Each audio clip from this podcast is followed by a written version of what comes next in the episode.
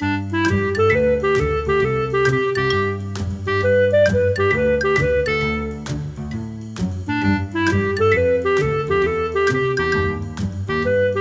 欢迎来到培祐的阅读笔记。每一集我会用五分钟左右的时间和你分享一本书的一个重点，让你轻松学习，持续进步。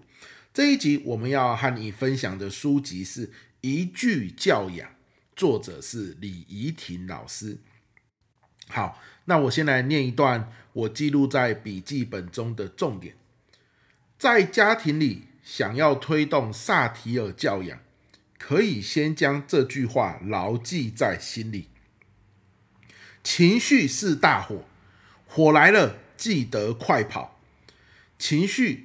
在萨提尔模式里是中性的，没有好或坏的影射，它只是正常能量的一种表现方式而已。既然情绪是中性的，没有好坏之分，代表可以随意发脾气，可以随意骂人，可以任性妄为的在发脾气时打人吗？这难道都是对的吗？当然不是。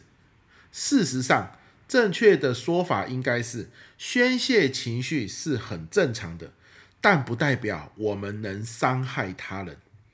这意思就是我们是自己的主人，我们拥有自己管理自己的权限，但管理的对象仅限于自己。越过自己跑去影响别人，这个行为就叫越界。出处：一句教养，作者。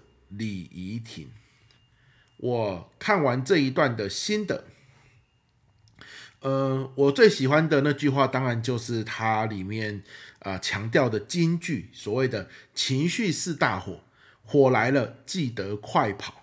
这里的快跑哈，不仅仅是你看到你的家人，比如说你的可能爸爸妈妈，或者是你的另一半，或者是今天你在。工作的过程中，客户、主管他们情绪来了，哇，你记得要快跑。好，这个除了是有这个概念之外，另外一个是我们自己情绪上来的时候，我们也要提醒自己快跑，先跑离现场，要不然情绪这把火可能会把你们的关系烧得体无完肤，不管是工作上的关系，还是家庭里的关系。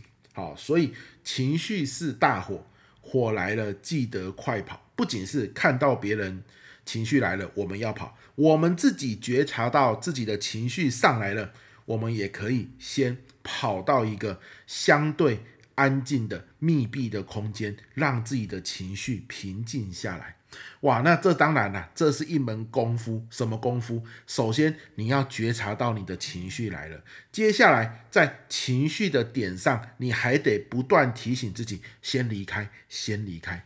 有些时候情绪来了，你哪有想那么多，就给他气话讲出去了，先吵再说，对不对？可是吵完之后，你都会后悔。所以我在想哦，就是这些无数次的后悔的经验，让你。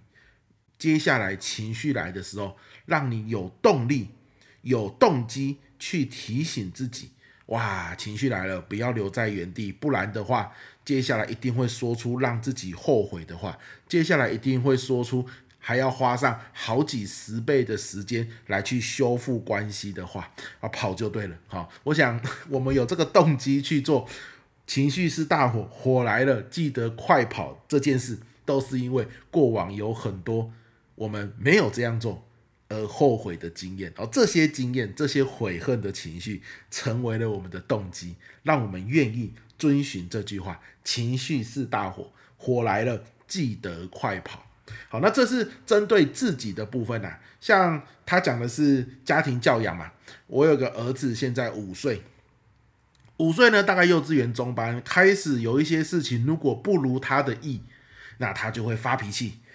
那以前呢，我就会说不要生气，不要那么大声讲话，好好说话。你好好说话，我才要跟你聊。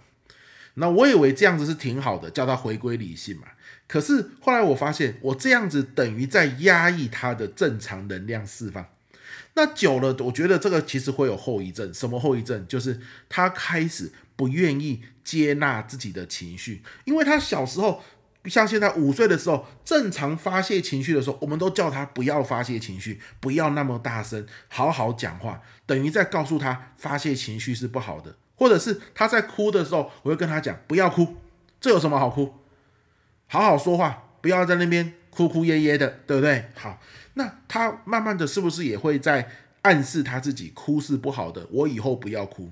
那久了哈，有可能在他可能高中时期、大学时期，甚至出社会的时候，因为这些小时候我们大人灌输给他发泄情绪、抒发情绪是不好的，搞到他最后很压抑。于是呢，他没有正常的管道可以疏解他的压力，对吧？有些时候他自己意识到他的情绪，然后把情绪释放出来，是可以让他很舒压的。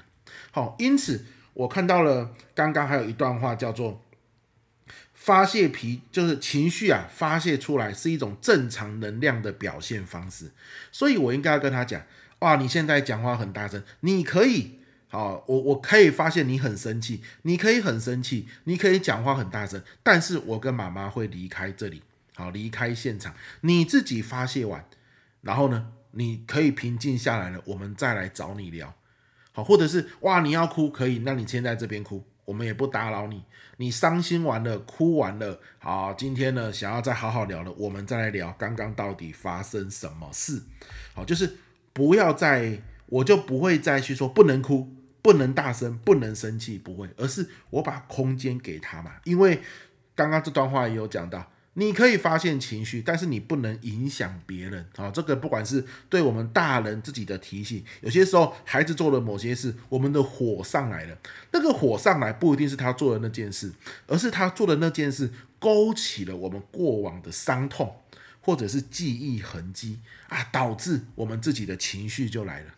好，我们可以有情绪，但是不要去波及到小孩，影响到家人。为什么？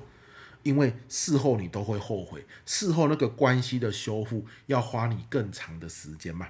所以呢，我们如果是大人，我们把空间让给孩子，让他在那个地方，比如说客厅，比如说厨房，啊，把他的情绪发泄完，能够平静下来了，平稳下来了，我们再来跟他聊。